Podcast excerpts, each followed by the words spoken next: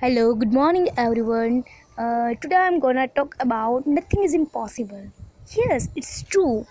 Uh, कुछ भी चीज़ ऐसी नहीं है कि जो इम्पॉसिबल अगर हम सोचे तो by the way for example हमें कहीं पे जाना होता है और सिर्फ़ हम सोचते ही रहते हैं तो वो पॉसिबल नहीं होने वाला है। कोई भी चीज़ सोच के आप उस पर इम्प्लीमेंट करना और उसका इम्प्लीमेंट करना स्टार्ट करोगे, उसके बाद वो चीज़ वर्किंग मोड में आएगी और वो पॉसिबल होगी। फॉर एग्ज़ाम्पल बहुत सारे बार हम सोचते हैं कि मुझे ये करना है, मुझे वो करना है, मुझे ये बनना है, मुझे वो बनना है। बहुत सारे लोग ऐसे होते हैं जिसका ड्रीम होता है कि मुझे आईएएस ऑफिसर बनना है, मुझे जीपीएससी क्लियर करना है, मुझे यू क्लियर करना है। सिर्फ़ वो बोलते हैं। वो बोलने के लिए वो इजीली फाइव और टेन मिनट्स निकाल सकते हैं बट हार्डली वो लोग उस चीज़ को बोलने के बाद उस पर स्टडी करने के लिए एक घंटा भी नहीं निकाल पाते हैं।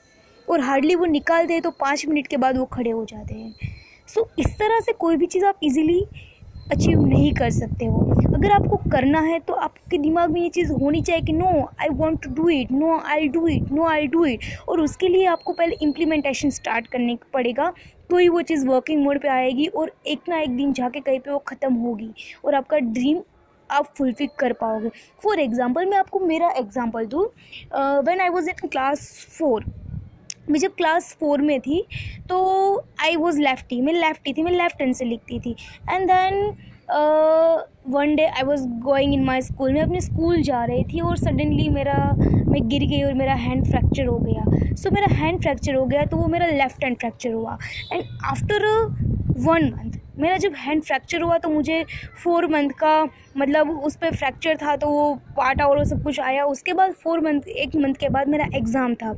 और आई रियली से कि उस टाइम पर मुझे लिखने का इतना एडिक्शन था कि मैं दिन में भर भर के लिखा करती थी। मुझे लिखने का बहुत ज़्यादा शौक था। तो अभी जिस हैंड से मैं लिखती थी, उस पर ही मुझे फ्रैक्चर आया। So how is it possible to write with other hand but दो तीन दिन हुए, तब मुझे थोड़ा सा पेन था तो आई वो शॉक्ड कि, अरे यार, मैं कैसे लिखूँगी ये वो? और हम सबको पता है कि फोर साल की फोर्थ स्टैंडर्ड में होती है, उस बच्ची को इतना ज़्यादा नॉलेज नहीं होता है कि, अरे यार, ठीक है, एक हाथ से नहीं हो तो दूसरे हाथ से स्टार्ट करते हैं. उसके बाद after five and six days जब मेरा हैंड फ्रैक्चर हो, उसके बाद सिक्स डेज़ के बाद मैंने ये सोचा कि, नहीं यार, अभी फ्री बैठे बैठे टाइम नहीं जा रहा है अभी क्या काम होता है पूरे दिन? तो मैंने स्टार्ट किया राइट हैंड से लिखना। थोड़े दिन मुझे थोड़ी ट्रबल हुई। उसके बाद वन वीक के बाद आ, मैंने देखा तो मेरा इतना इम्प्रूवमेंट हो गया राइटिंग में राइट हैंड से। हम सबको पता है कि हमारा जो हाथ से राइटिंग करते हैं और दूसरे हाथ से लिखते हैं तो हम एक वर्ड भी प्रॉपरली नहीं लिख पाते हैं। शुरू शुरू में मुझे मुझे भी ऐसा हुआ था। देन वन वीक के बाद I was real I I realise कि नहीं यार इट्स पॉसिबल मैं now days right now I am writing with my right hand अभी मैं अपने राइट हैंड से सारी चीज़ लिखती हूँ। मैं बोर्ड पे लिखती हूँ तो अभी मैं राइट हैंड से लिखती हूँ। मैं बुक में लिखती हूँ तो अभी मैं राइट हैंड से लिखती हूँ। So now day I able to write with both hands left and right so guys message is that only nothing is impossible अगर हम सोच ले तो कुछ भी इम्पॉसिबल नहीं है। So have a nice day I hope you start from today आपका जो गोल है वो फुलफिल करने के लिए आप आज से इम्प्लीमेंटेशन स्टार्ट करोगे। Have a nice day good bye thank you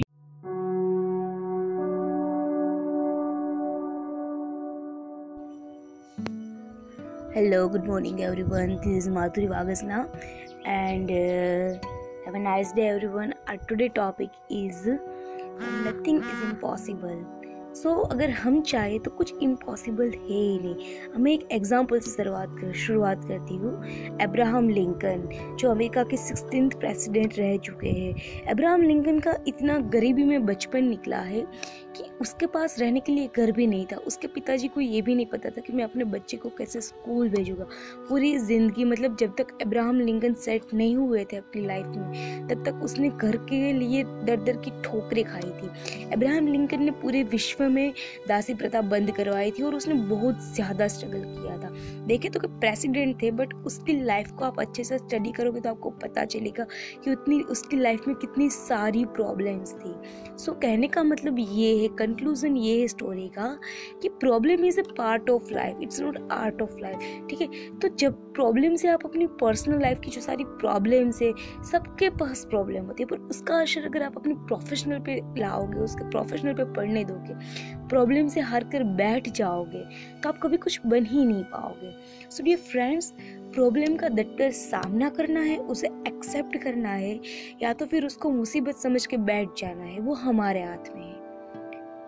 मुसीबत सबके जीवन में आती है। मुसीबत ऐसी चीज़ है कि अगर आप उसको चाहो तो इजीली आप उसको इम्पॉसिबल को पॉसिबल में कन्वर्ट कर सकते हो। मैंने आपको पहले भी एग्जांपल दिया था कि अगर मुझे लंदन जाना है दो साल से मैं सेटअप कर रही हूँ या तो सेटअप कर रहा हूँ, पैसे भी इकट्ठे हो गए, सब कुछ फिक्स है एवरीथिंग स्पेसिफिक सब कुछ डिसाइडेड है।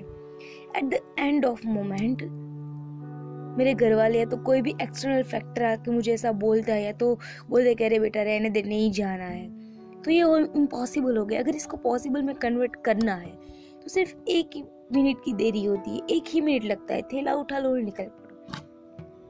कोई भी चीज़ इम्पॉसिबल नहीं है। बस जज्बा होना चाहिए, जुनून होना चाहिए। लाइफ देखे रहो, बैठे रहो लाइफ को लेके तो कभी पॉसिबल होगा ही नहीं। पूरे दिन आप मोबाइल लेके बैठे रहोगे सो इट्स नथिंग कुछ नहीं है, बस ऐसे ही लाइफ चली जाएगी। बट अगर इसको पॉसिबल में कन्वर्ट करना है आपके ड्रीम को, आपकी इम्पॉसिबिलिटीज को तो आपको मेहनत करनी पड़ेगी। और मेहनत एक ऐसी सुनहरी चाबी है जो किसी भी इम्पॉसिबल चीज़ को पॉसिबल में कन्वर्ट कर सकती है। So start from today only have a nice day good morning thank you good bye